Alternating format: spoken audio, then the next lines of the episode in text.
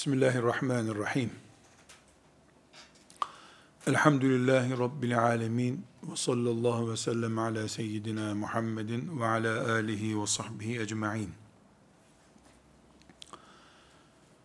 Tababete ait mukaddimeler yapıyoruz. Tabibi ve tabibin yaptığı işi Müslümanlık hayatımızda bir yere oturtmaya çalışıyoruz. Çünkü bir Müslüman olarak benim Müslümanlığımda yeri olmayan, Müslümanlık haritamda parmağımla gösteremediğim bir işi hayatımda var kabul edemem ben. İlk bu dünyada nefes aldığımdan Rabbimin bana takdir buyurduğu son nefese kadar yaptığım her iş, eğlencem bile dahil, seyahatim dahil, keyfim, zevkim dahil, her şeyim Allah'ın önüme koyduğu Müslümanlık haritamda bir noktada olması lazım. Tabiplik ki insanoğlunun ilk günlerinden itibaren bilinen ve saygın tutulan bir meslektir. Hayda hay tabipliğin Müslüman haritamda bir yeri olması lazım. İster bayan tabip olsun, ister erkek tabip olsun. Ve tıbbın direkt ya da dolaylı hangi branşında olursa olsun, tıp meslek olarak icra edildiğinde, bu muhakkak benim haritamda, Müslümanlık haritamda bulunacak. Namazımın bulunduğu haritada bulunacak. Haccımın bulunduğu haritada bulunacak. Çünkü insanlar Müslümanlığı deyince mesela ahlakı uzaklara koyuyorlar. Yalan söyleyen birisine de Müslüman diyebiliyorlar. Halbuki ahlak Müslümanlığın içinde, haritanın içinde bir konu. Her ne kadar caminin namaz kılınan bölümü gibi ahlak şarj edilen bir bölümü yoksa da Müslümanlık ahlakı örnek olarak ele aldığımızda ahlakı kendinden görüyor. Ana haritasında ahlaka yer biçiyor. Tıp da insanlıkla ilgili temel kavramlardan birisi, temel insani uygulamalardan birisi olduğuna göre hiç kimse İslam haritasında Müslüman hayatın profilinde bulunmayan bir tabiplikten söz edemez. Ederse bu tabipliğin yeri yok. Bu tabiplik bizim e, Allahu Teala'nın kulları olarak düşünebileceğimiz bir tabiplik değil. Bunun için biz tabiplik yapıp para kazanan veya tabiplikten iş sahibi olan bir Müslümanla ilgili hatırlamamız gereken gerçekler şunlar. Bir, şartları yerine getirildiğinde tabiplik ibadettir. Biz ibadet ne diyoruz? Allah için yapılan ve karşılığı Allah'tan beklenen işe ibadet diyoruz biz. Tabiplik ibadettir dediğimiz zaman çok net bir şekilde anlıyoruz ki tabip ücret alsa da para kazanıyor olsa da önlüğünü giydiği için başhekim, şef diye bir isimle bir yerde otursa da yani dünyevi geçimini sağladığı bir iş yapıyor olsa da tabip ibadet halindedir. Peki camide namaz kılan Müslümana ne dedik biz? E, ibadet yapıyor dedik. O zaman bir çelişki oldu mu? Hangi çelişki? Camide namaz kılana ibadet dedik. Muayenehanesinde oturup hastasıyla muayene için görüşme yapan doktora da Hiç abdesti de yok, kıbleye de dönmemiş, seccade de yok önünde. İbadet yapıyorsun dedik. Çelişki mi bu? Hayır. Camide seccadede kıbleye dönmüş, abdestli, niyet etmiş, Fatiha'yı okuyor, zamm-ı okuyor, rükû yapıyor, secde yapıyor. Buna ibadet diyorum. E peki Ramazan'da oruç tutuyor, ibadet yapıyor mu? Yapıyor. Abdest mi alıyor? Kıbleye mi dönüyor? Seccadenin başında mı oruç tutuyor? Fatiha'yı mı okuyor? Yok. E nasıl namazda ibaret oluyor?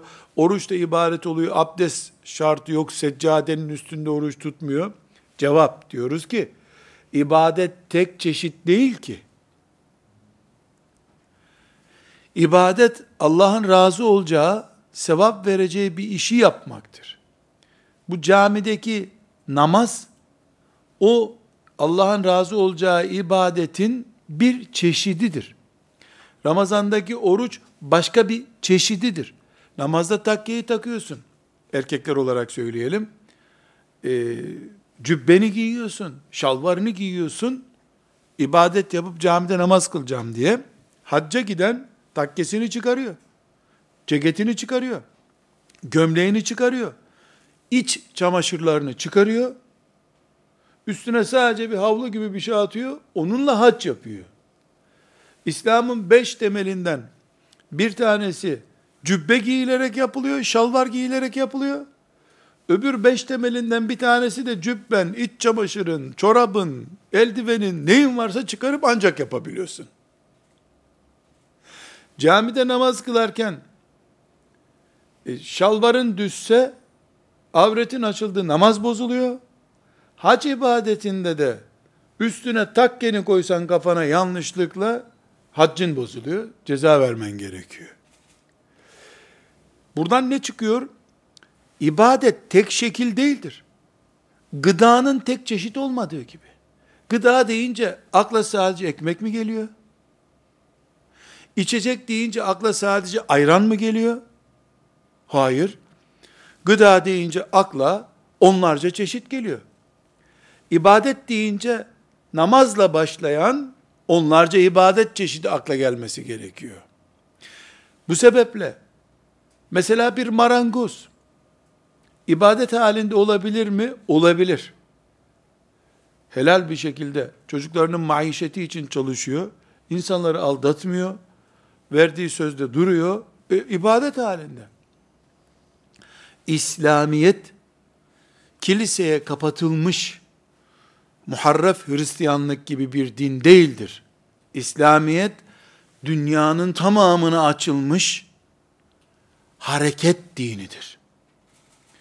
Bunu niye özellikle bu şekil, bu şekilde vurguladım?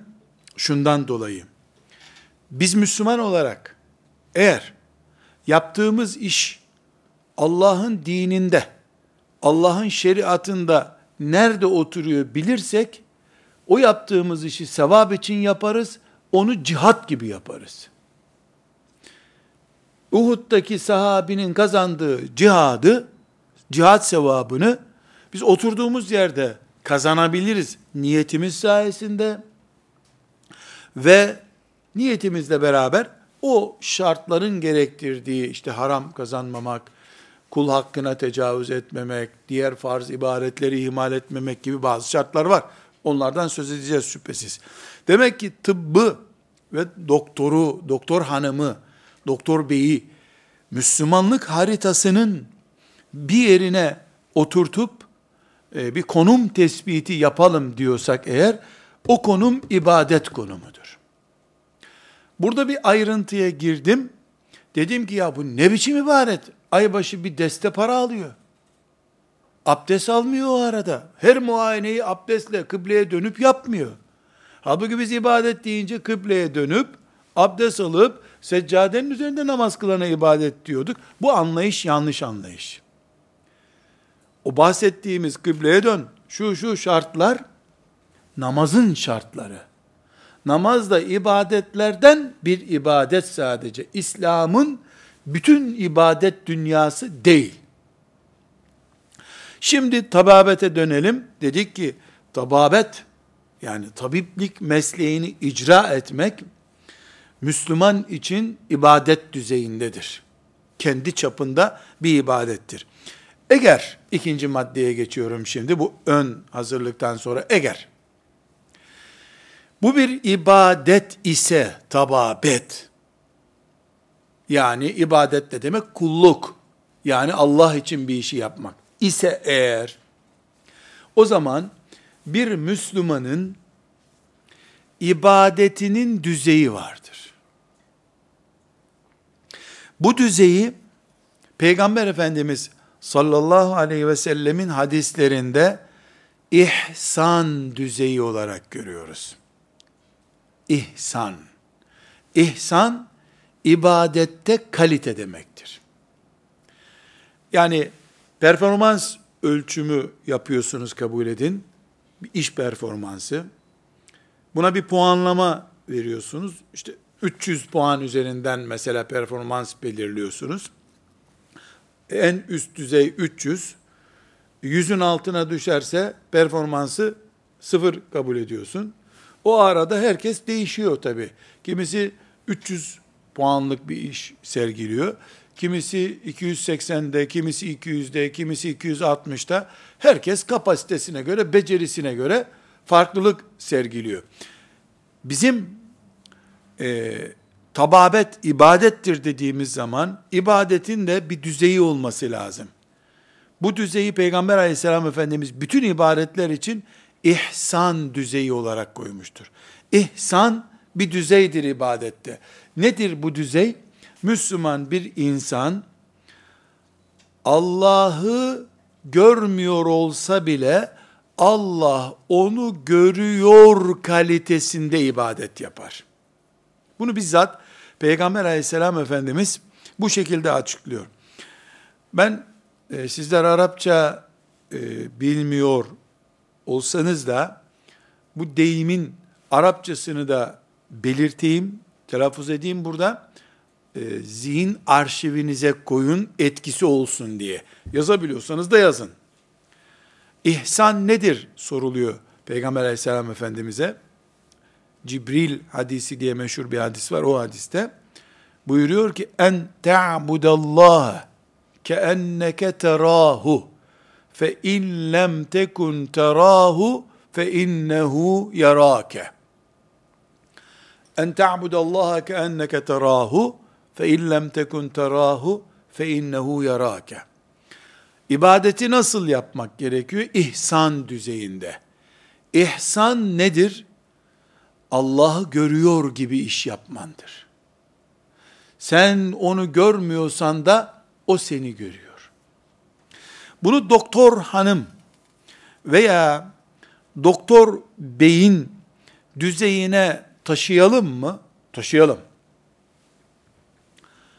Bir bebeği çocuk doktorunun önüne getirdik. Muayene ediyor. Büyük oranda çocuğun annesi de orada. Hastanenin başhekimi de talimat vermiş. Çocukları şöyle muayene edin vesaire diye. Devlet kurallar koymuş. Doktorun vazifesi şu, şunlara dikkat edecek, şu ilacı kullanacak, kullanmayacak. Bu bir düzey. Bu bahsettiğim annesi orada, devletin e, kuralları var. Başhekim titiz gelip hatta muayenehaneyi izliyor. Vizite odasını kameradan izliyor. Başhekim çok titiz bir başhekim. Bu İsviçre'de de, Çin'de de, Almanya'da da, Güney Afrika'da da, Mısır'da da, Moskova'da da, hastanelerde hep bu standart var zaten. Dolayısıyla bu belirttiğim şey, yani devletin koyduğu kurallara dikkat ediyorum. Hastaya nazik davranıyorum. Bu Çin'deki doktorla Mısır'daki doktorun, Mekke'deki doktorun ortak paylaşımı. Bu bir Müslümanlık kalitesi değildir. Normal insanlık standardıdır. Tıbbın geldiği kalitedir bu. Doktor hasta ilişkilerinde yasaların koyduğu bir düzeydir bu. Bu gerekli, gereksiz ayrı bir konu. Ama Müslüman doktor kadın, Müslüman doktor erkek, çocuğu muayene ederken bu standardın bir basamak üstüne çıkar. Bu çocuk bebek Allah'ın mahluku. Bunu Allah yarattı. Bir. İki. Allah dileyip bu çocuğa bir hastalık verdi. Allah'ın dilemesiyle oldu. İki. Üç. Beni Allah bu çocuğu iyi yapmak için vesile kıldı. Benim vesilemle bu çocuk iyi olma ihtimali taşıyor. Üç. Dört. Bu çocuk iyi olursa, bu imtihan sürecini iyi geçirmiş olduğum için Rabbim beni sevapla karşılıklandıracak. Benim dikkatsizliğim, ihmalim söz konusu olursa Rabbim bu çocuktan dolayı beni cezalandıracak. Beş, altı, altı. Şu anda ben bu çocuğu yanındaki annesini görüyorum sadece. Onlar da beni görüyorlar. Ama ben onu görmesem de Allah beni görüyor. Bir meslek hatası yaptığımda ben Müslüman doktorun standart doktordan farkını gözüm. Bir meslek hatası yaptığımda mesela çocuğun bağırsak işleyip bağırsaklarını işleyip işlemediğini de tespit etmek için bağırsaklarına elimi koyup hareketliliği ölçmeliydim. Tahminen ya yok bağırsağında bir şey dedim. Halbuki bağırsakları düğümlenmiş çocuğun mesela. Bu bir meslek hatası. Dikkatsizlik. Umumiyetle bütün dünyada o çocuğa bir şey olduğunda sakat kalma veya ölüm gibi şikayet söz konusu olursa büyük oranda bu benim gibi bir çocuk doktoru profesörüne gidecek şikayet. Mahkeme bilir kişi olarak onu kabul edecek. Daha büyük oranda adli tıbba gidecek. Umumiyetle doktor doktora anlayış gösterir. Çok yoğun da hastalar bakamamıştır der. Paçayı sıyırma ihtimalim çok yüksek. Çok dişli bir hasta velisine rastlarsak, çok siyasi bir kimliği olan, biraz sıkıştırabilir hani. Bu sefer de devlet sigortamı ödüyor zaten. Sigorta tazminatı öder, kurtulurum. Bu standart. Sadece bilir kişi şikayette bilir kişi tayin edilen benim gibi bir doktor olacağı için sorun yok. Düşünen anlayış. Sorun olsa da sigorta ödüyor zaten diyen denen anlayış. Müslüman doktor ise bu çocuğun Rabbi benimle beraber şu anda. Ve asla bilir kişiye havale etmeyecek beni yargıladığı gün. Beni bilir kişiye havale etmeyecek. Bilir kişiye havale etmek Sağlık Bakanlığı'nın görevi, mahkemenin görevi. Sağlık Bakanlığı müfettiş gönderecek, mahkeme ise bilir kişi tayin edecek. Müfettişle de zaten okuldan arkadaş çıktık mı sorun bitti. Bu bugünkü mevcut insanlığın gelebildiği, gelebileceği bir nokta. Ama Kur'an diyor ki, o gün mahkemeye çıktığınızda elleriniz, ayaklarınız, gözleriniz konuşacak. Diliniz savunma yapmayacak. Organlar konuşacak. Sen o çocuğa tembelliğinden dolayı müdahaleyi az yapmıştın. Çok küçük bir el değdirseydin, çocuk üstüne kaçırdı diye iğrenmeseydin de bağırsaklarını kontrol etseydin bu çocuk kurtulacaktı.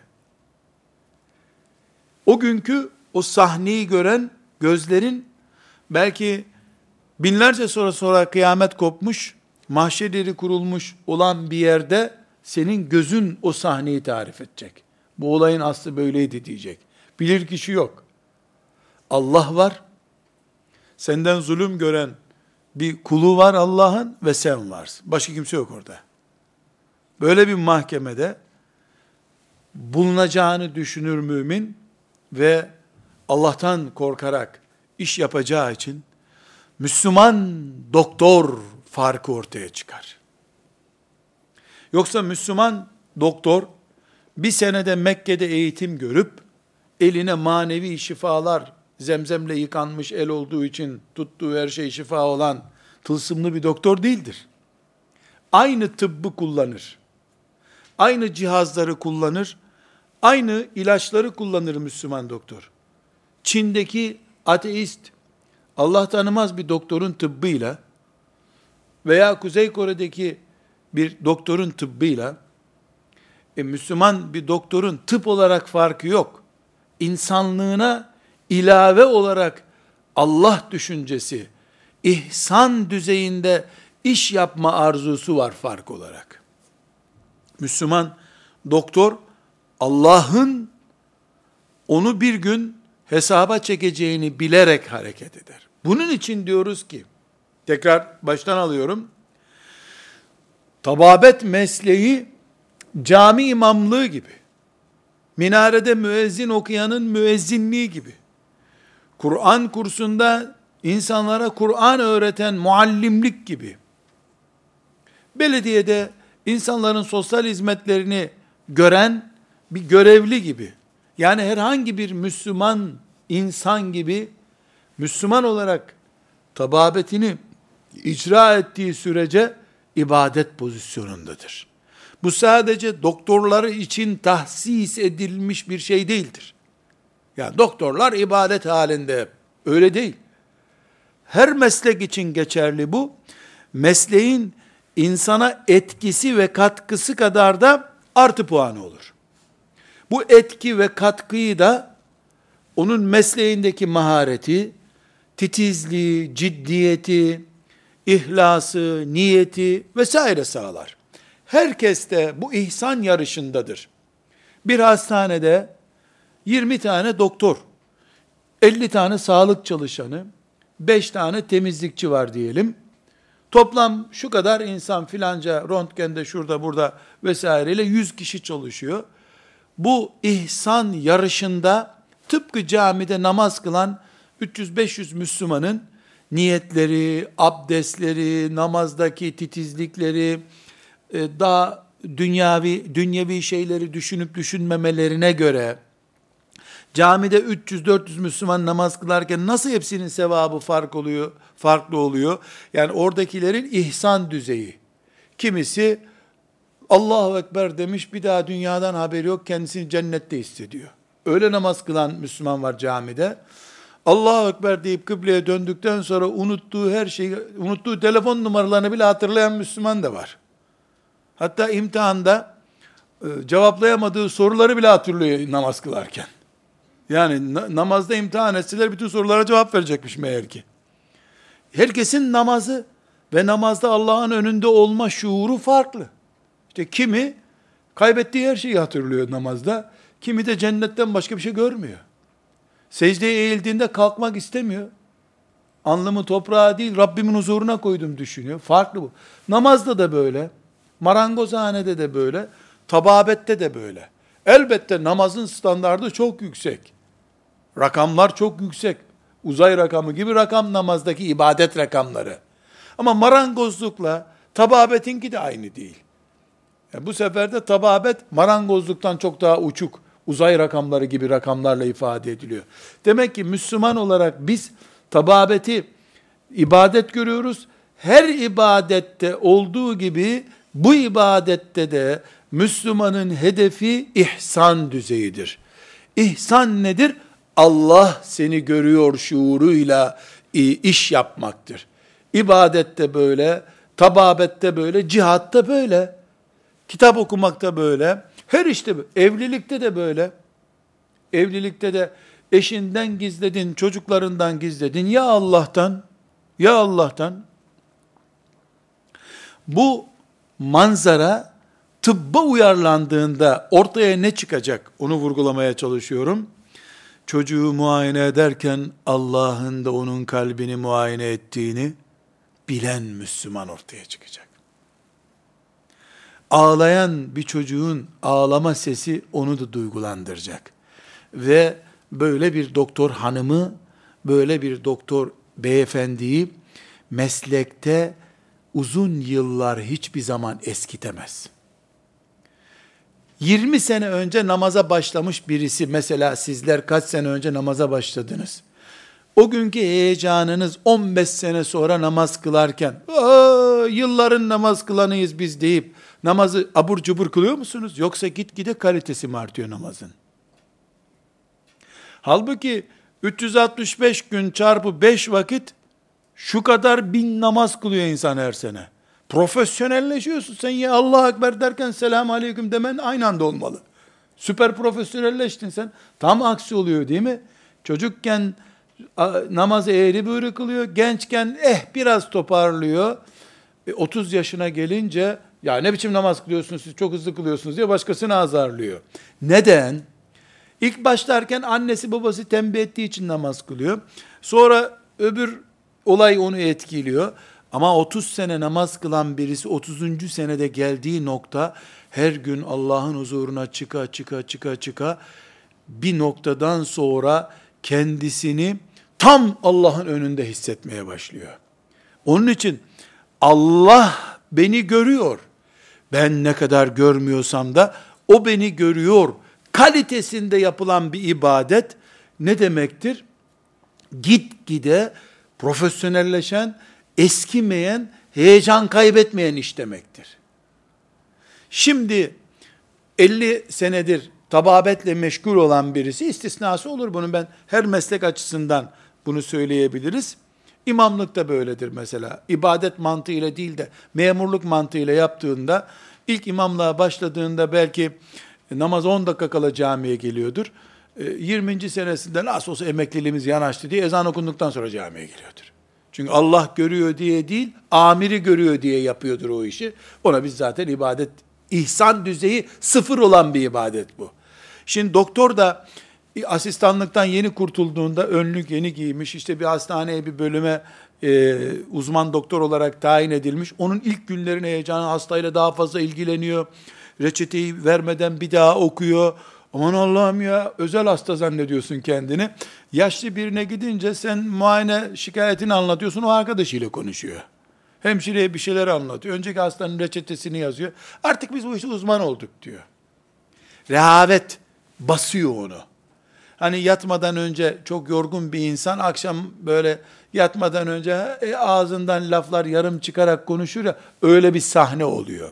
Halbuki mümin, mümin ihsan düzeyinde yani Allah beni görüyor düzeyinde doktorluk yaptığı zaman 20 sene sonra asistanlığı yeni bitirip diploma aldığı günkü heyecanına ilave bile yapmıştır o. Neden?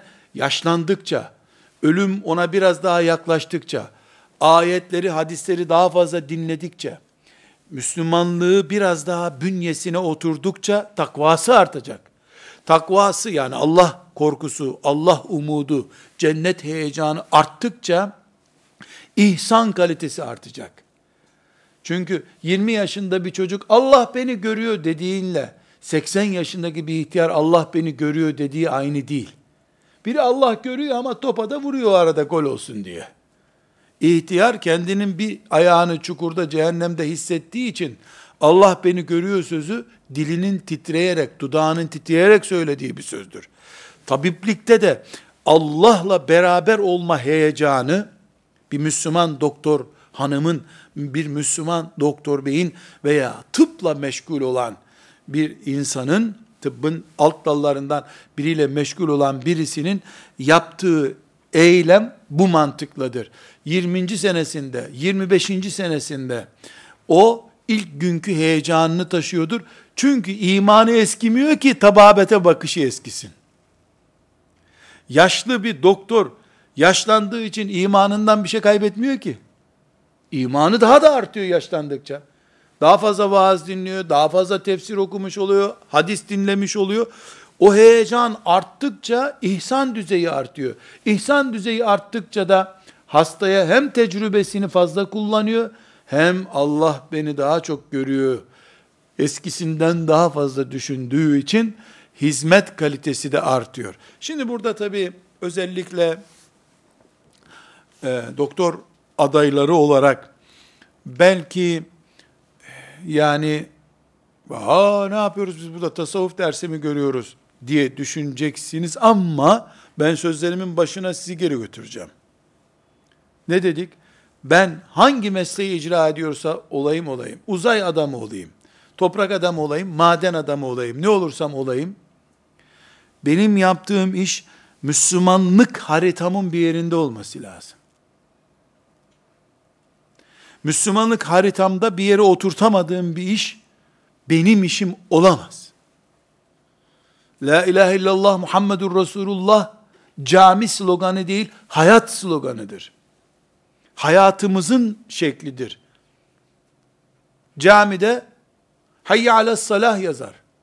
Çünkü la ilahe illallah Muhammedur Resulullah demeyenlerin camiye girmesi yasak zaten. O kelimeyi tevhidi söylemeyen camiye giremez ki. Camiye hayy ala salahtan başka slogan yazılmaz. As-salatu hayrun minen nevm yazılabilir. Hayy alel felah yazılabilir. La ilahe illallah Muhammedur Resulullah müminin alnında yazar. Alnında o yazdığı için zaten hayy alel felah denince camiye gidebilir. Biz ümmeti Muhammediz. Dinimiz hayat içindir. Uzay için, okyanuslar için, kara parçaları içindir. Bütün ırklar içindir. Böyle bir dinin iman edenleri olarak elhamdülillah tıbbı bu itikadımızın, Müslümanlığımızın bir yerine oturturuz. Tababeti konuşuyorsak, marangozluğu dediğim gibi konuşuyorsak, marangozluğu da bir yere oturturuz. Ondan sonra da Müslümanlık haritam neyi gerektiriyor? İhsan düzeyinde çalışmayı gerektiriyor. Onu yaparım. Burada bir hadisi şerifi hepinizin e, hafızasına nakşedeceğim. Ancak bu konunun çok iyi anlaşılmasını istiyorum. İnşallah siz bu şuurla yetişeceksiniz. Temennimiz budur. Siz bir gün tıp hocası olduğunuzda talebelerinize bu şuuru vereceksiniz. İnşallah hastalarınıza bu mantıkla bakacaksınız. Emekli olsanız da bir gün cami imamlığından emekli olmuş birisi gibi sizin kazdığınız e, kuyulardan fışkıran sular size rahmet getirecek Allah'ın izniyle. Ama bunu kaybedenler maaşı kadar veya forsu kadar ya da devletin mecbur ettiği kadar tababet icra ederler ki bu günah değilse de şüphesiz bu düzeyde olmamak haram değil, günah değil ama bir kayıp. Ahiret açısından büyük bir kayıp.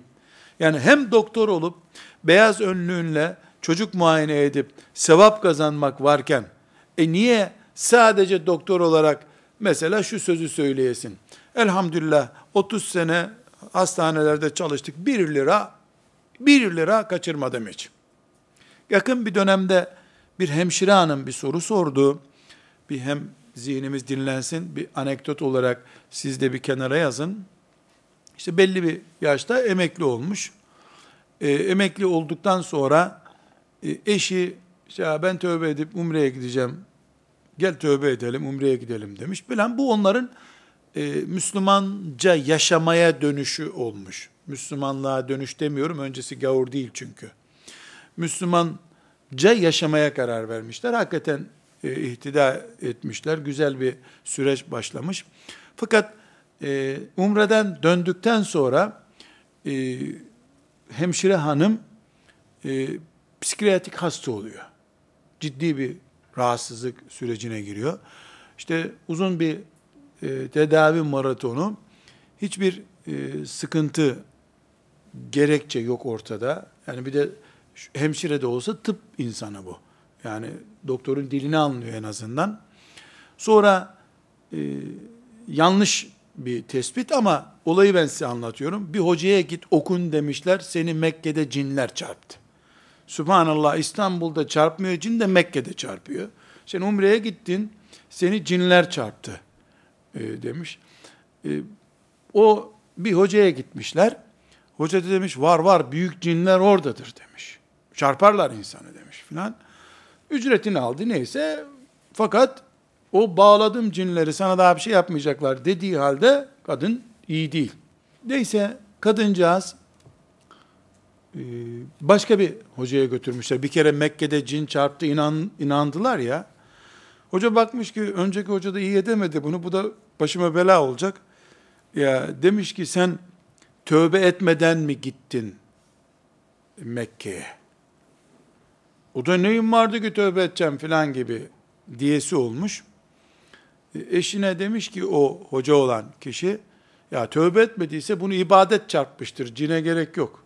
Bunu Kabe çarpmıştır zaten derken eşi e, rica etmiş. Hanım bana anlat ne olursun demiş. Bir geçmişinde ne var senin? Yani şu kadar sene sen insanlara iyilik yaptın. Bir hasta mı öldürdün? Yani ne yaptın sen diye sormuş. Neyse kadın sonunda e, demiş ki ya ben her gittiğimde hastaneden her gün eczaneye pamuk bir şey götürürdüm. Komşu eczaneye veriyormuş. Yara bandı kutuyla alıyor, hastaneye götürüyor. Sonra hastalara diyor ki hastaneden bant getirin, bant kalmadı hastanede diyor. Devletin malını hastaneye satıyor, para kazanıyor. Şey, e, eczaneye satıyor, para kazanıyor. Eczaneden tekrar para alıyor. Bu sistemle evde almışlar. İyi bir hemşire demek ki. Yani iyi. Oturdukları evi de böyle almışlar. Maaşı da var şüphesiz ama yani şimdi bana intikal ettiği nokta burada nasıl helalleşeceğiz biz? Tövbemizi nasıl yapacağız? Kadın kabul etmiş. Ben dedim ki bir kere Allah'a şükredeceksiniz. Demek ki Kabe'ye gidişiniz samimi fakat bir e, kirlilik var ortada. Çevre kirliliği diyelim. Bir kirlilik var. Allah senin e, ahirete böyle gitmeni istememiş. Bana bir rakam çıkarabilir misin? Hastaneden kaçırdıkların ne kadar olabilir?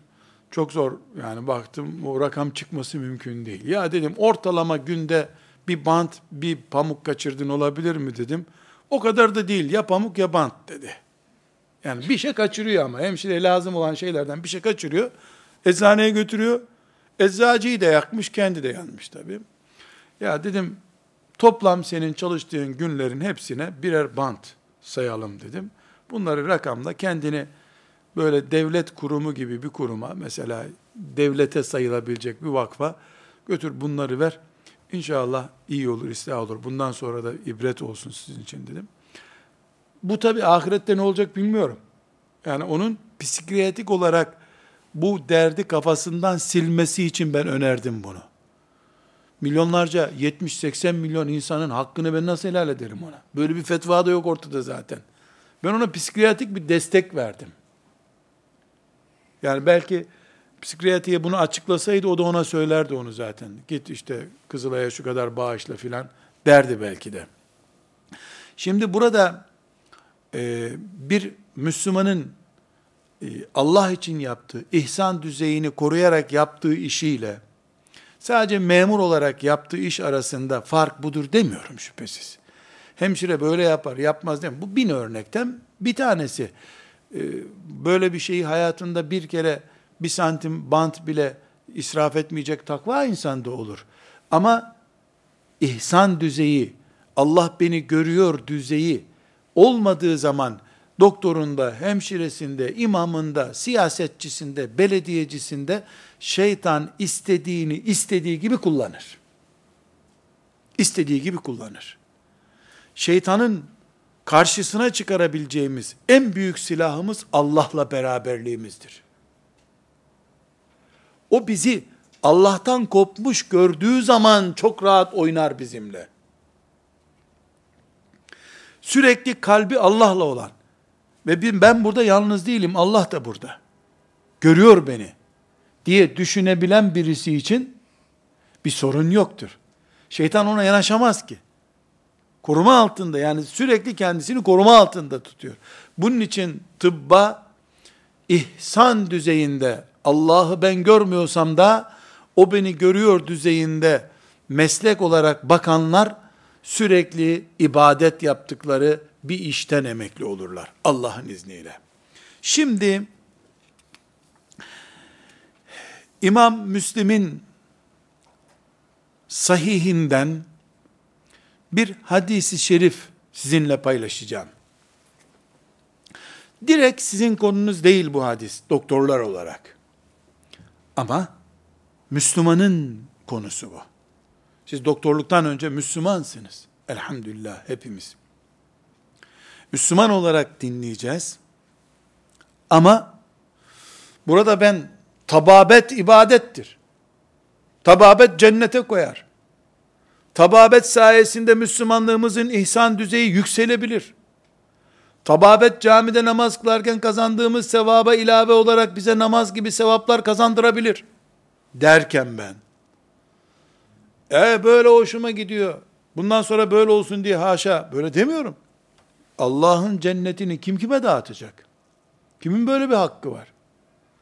Ama beni tababet bir ibadet olarak icra edilebilir demeye sevk eden belgelerim var. Bu belgelerden bir tanesini şimdi burada sizinle paylaşıyorum.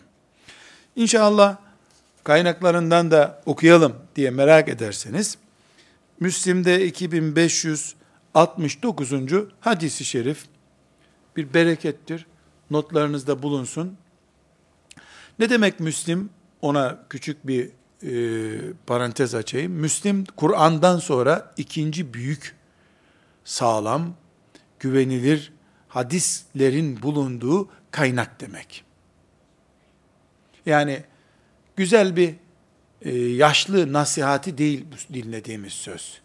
Müslümanlar arasında yaygın bir atasözü değil bu sözü.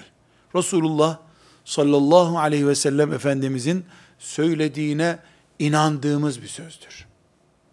Şimdi dinleyelim. Ebu Hureyre isimli sahabi diyor ki Resulullah sallallahu aleyhi ve sellem Efendimiz buyurdular ki Allah azze ve celle kıyamet günü bir kulunu önüne çağıracak. Buna ne diyoruz biz? Hesap diyoruz değil mi? Hesaba çağıracak. Allah kulunu huzuruna çağıracak. Kuluna buyuracak ki, ey Ademoğlu, yani ey insan, ben hasta olmuştum da sen beni ziyarete gelmemiştin. Kim diyor? Allah. Kime? Kuluna. Nerede?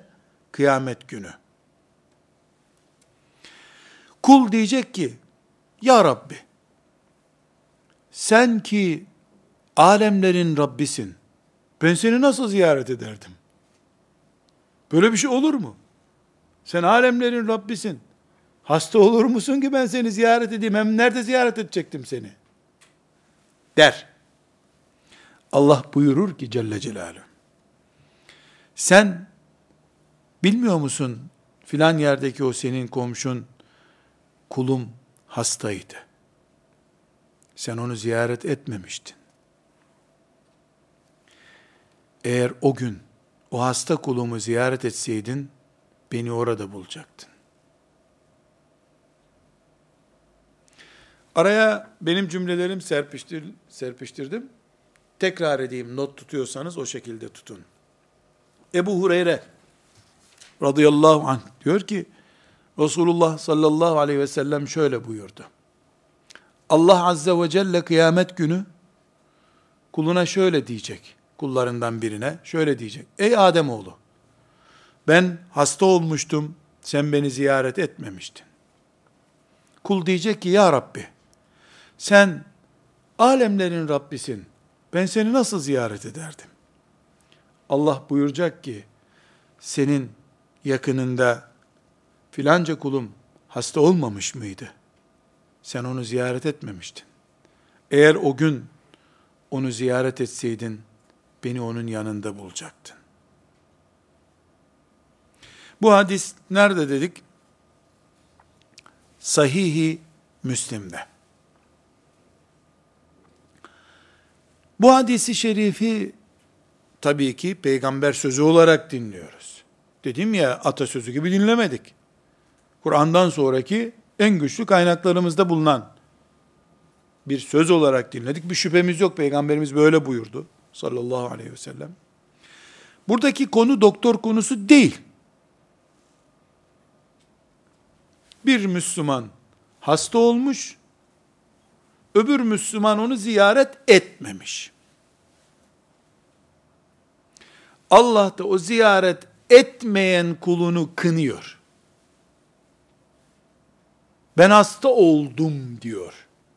Sen nasıl hasta olursun ya Rabbi diyor. Allah ne buyuruyor? Filanca kulum hastaydı. Senin ziyaretin gerekiyordu.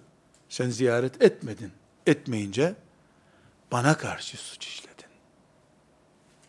Şimdi müftü efendi olmaya gerek yok. Ama tefekkür eden insanlar olarak şunu çok rahat düşünebiliriz değil mi? Hasta tedavisi söz konusu değil. Hasta ziyaretini Allah ne olarak görüyor? Kendisine karşı yapılmış veya yapılmamış bir iş olarak görüyor.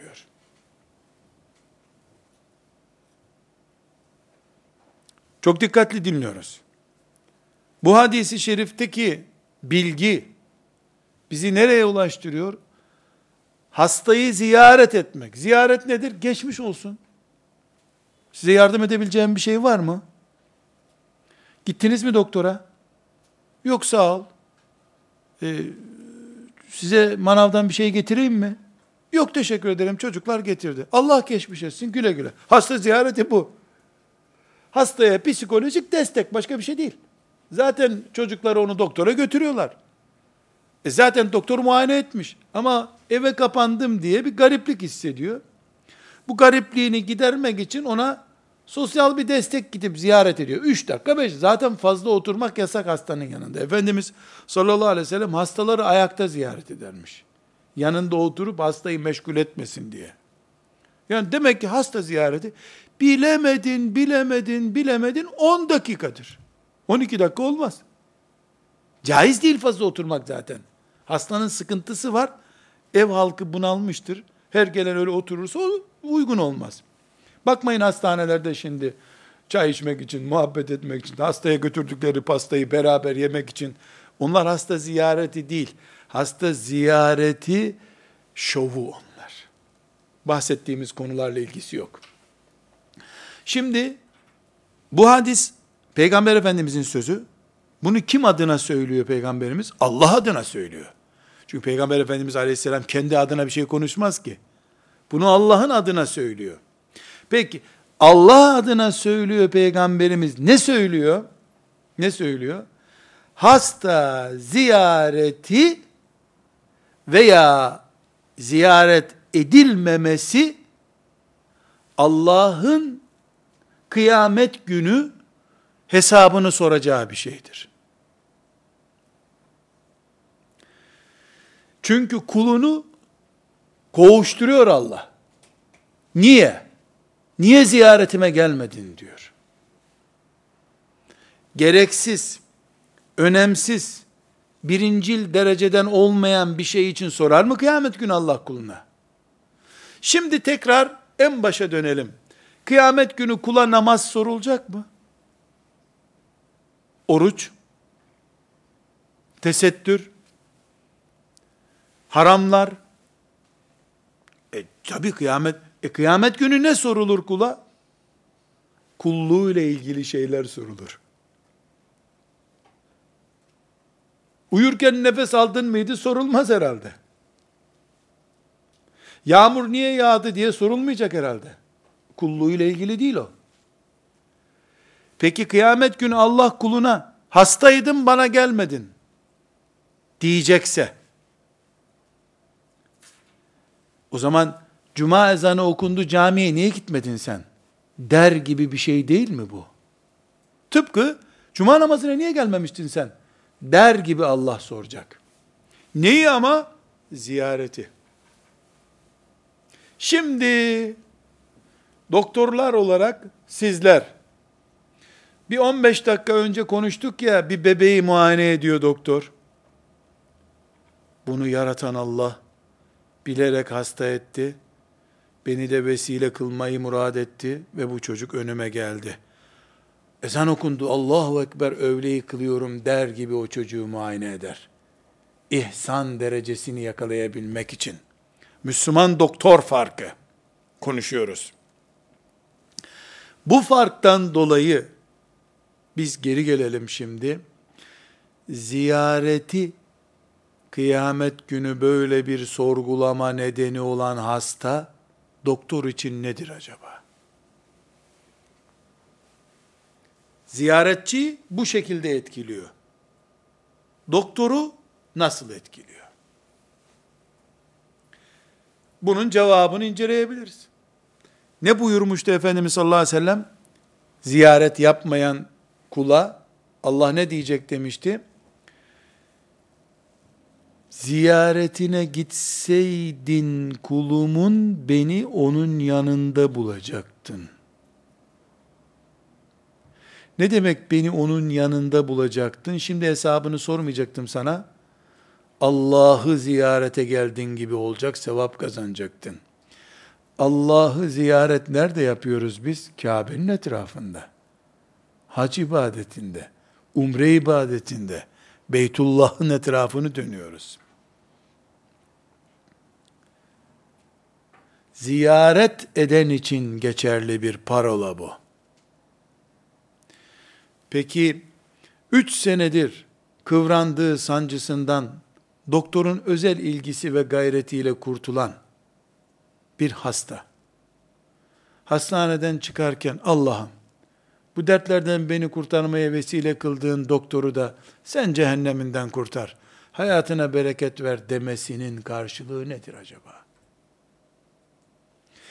Hastayı ziyaret eden Allah'ı o hastanın yanında buluyorsa mecazi olarak, doktor ne buluyordur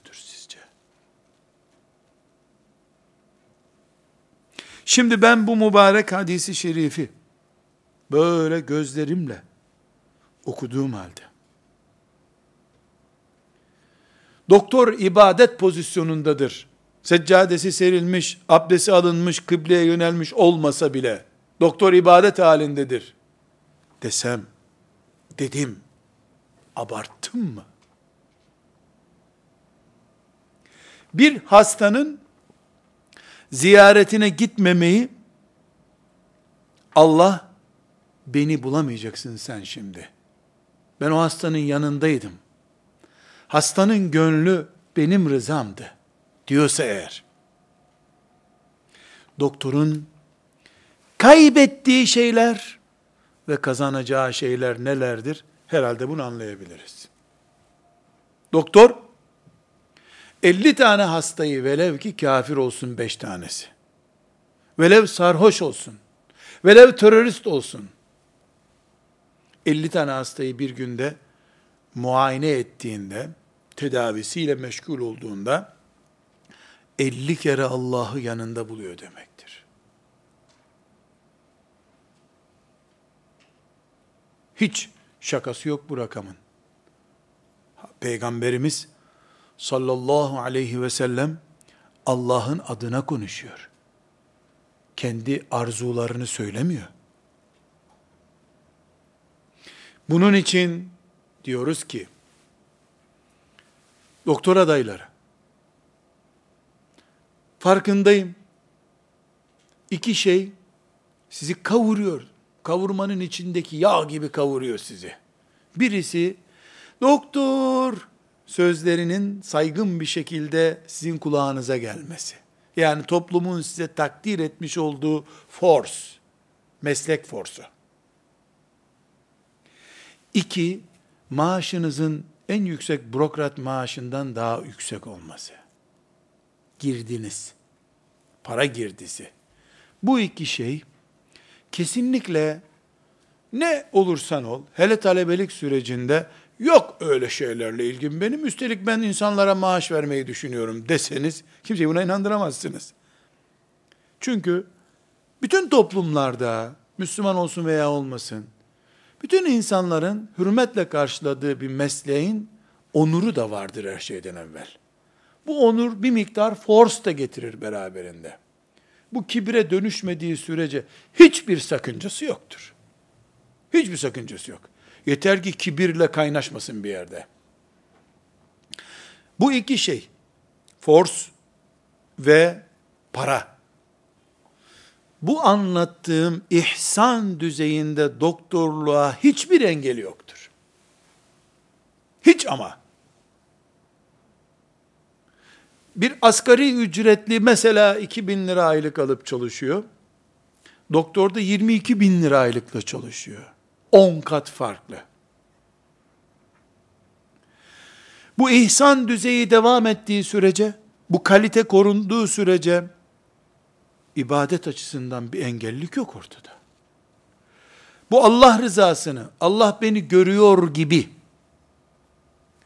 ben onu görmüyorsam da o beni görüyor, şuuruyla, yapmadıktan sonra, Kabe'de imam olsa insan ne kazanır? 30 sene Kabe'de imamlık yapmış ama bu Allah beni görüyor, Kabe'sinin dibinde namaz kıldırıyorum ben. Kalitesi, heyecanı taşımayan birisi. Yani en iyi ihtimalle, en iyi ihtimalle kıldığı namazlar kabul olmuştur o kadar. Daha ötesi yok. Mesele Kabe'de imam olmak meselesi veya hastanede bir cerrah olma meselesi değil. Mesele kulun Allah ile bağlantı düzeyidir.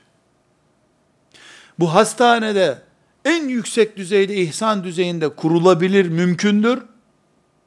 Mümkündür. Aynı şekilde Kabe'nin dibinde Mescid-i Aksa'daki bir imam için sıfırlara kadar inmiş olabilir maazallah. O zaman haykırarak, yalvararak, tavsiye ederek, size ne demem gerekiyor benim? Para kazanın, forsunuz olsun, kibre karışmamış, forsunuz olsun, ama Allah'ın kulusunuz ve Allah'ın hatırı için Allah'ın kullarına çalışıyorsunuz. Sizin literatürünüzde ihsan düzeyi budur. O arada da hiçbir şekilde namaz kaçırmıyorsun. Harama tutmuyorsun. Mal olarak, bedensel olarak harama tutmuyorsun. Yalan söylemiyorsun.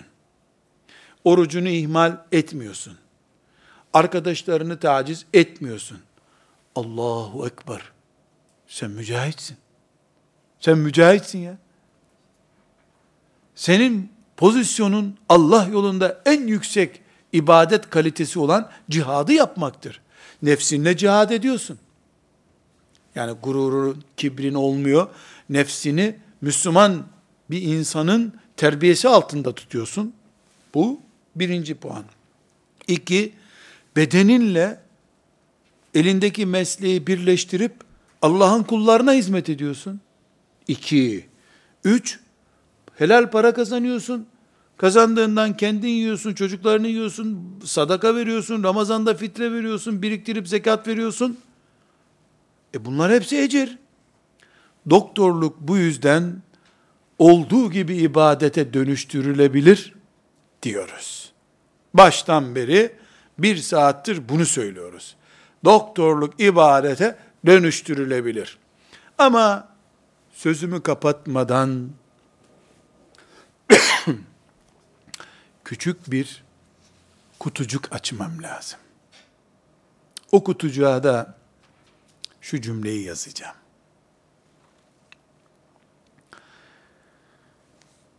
Kalite arttıkça sorun azalmaz. Sorun da artar.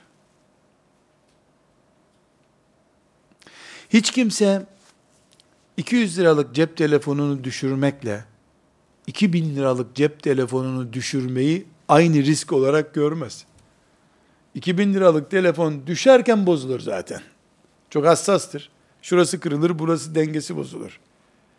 200 liralıkla çekiç olarak da kullanabilirsin. Bir şey olmaz ona. Değer arttıkça sorun artar. Risk artar.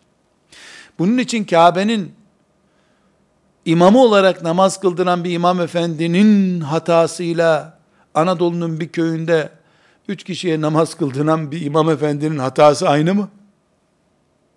Aynı şekilde filan mesleği atölyesinde icra eden demir ustası, marangoz ustasının hata ihtimaliyle, şeytana alet olma ihtimaliyle bir doktorun şeytana alet olma ve bu ibadet kalitesini yıpratma riski aynı değil. Doktor daha basiretli olacak. Daha dikkatli olacak. Herkes kul ama bu kul farklı bir kul olmalı. Hani derler eskiler, imamın sarığı beyazdır, beyaz leke kaldırmazmış. Aslında imamın sarığı, doktorun önlüğü beyazdır, ikisi de leke kaldırmaz desek çok iyi anlaşılır bu. Ve sallallahu ve sellem ala seyyidina Muhammedin ve ala alihi ve sahbihi ecma'in velhamdülillahi rabbil alemin.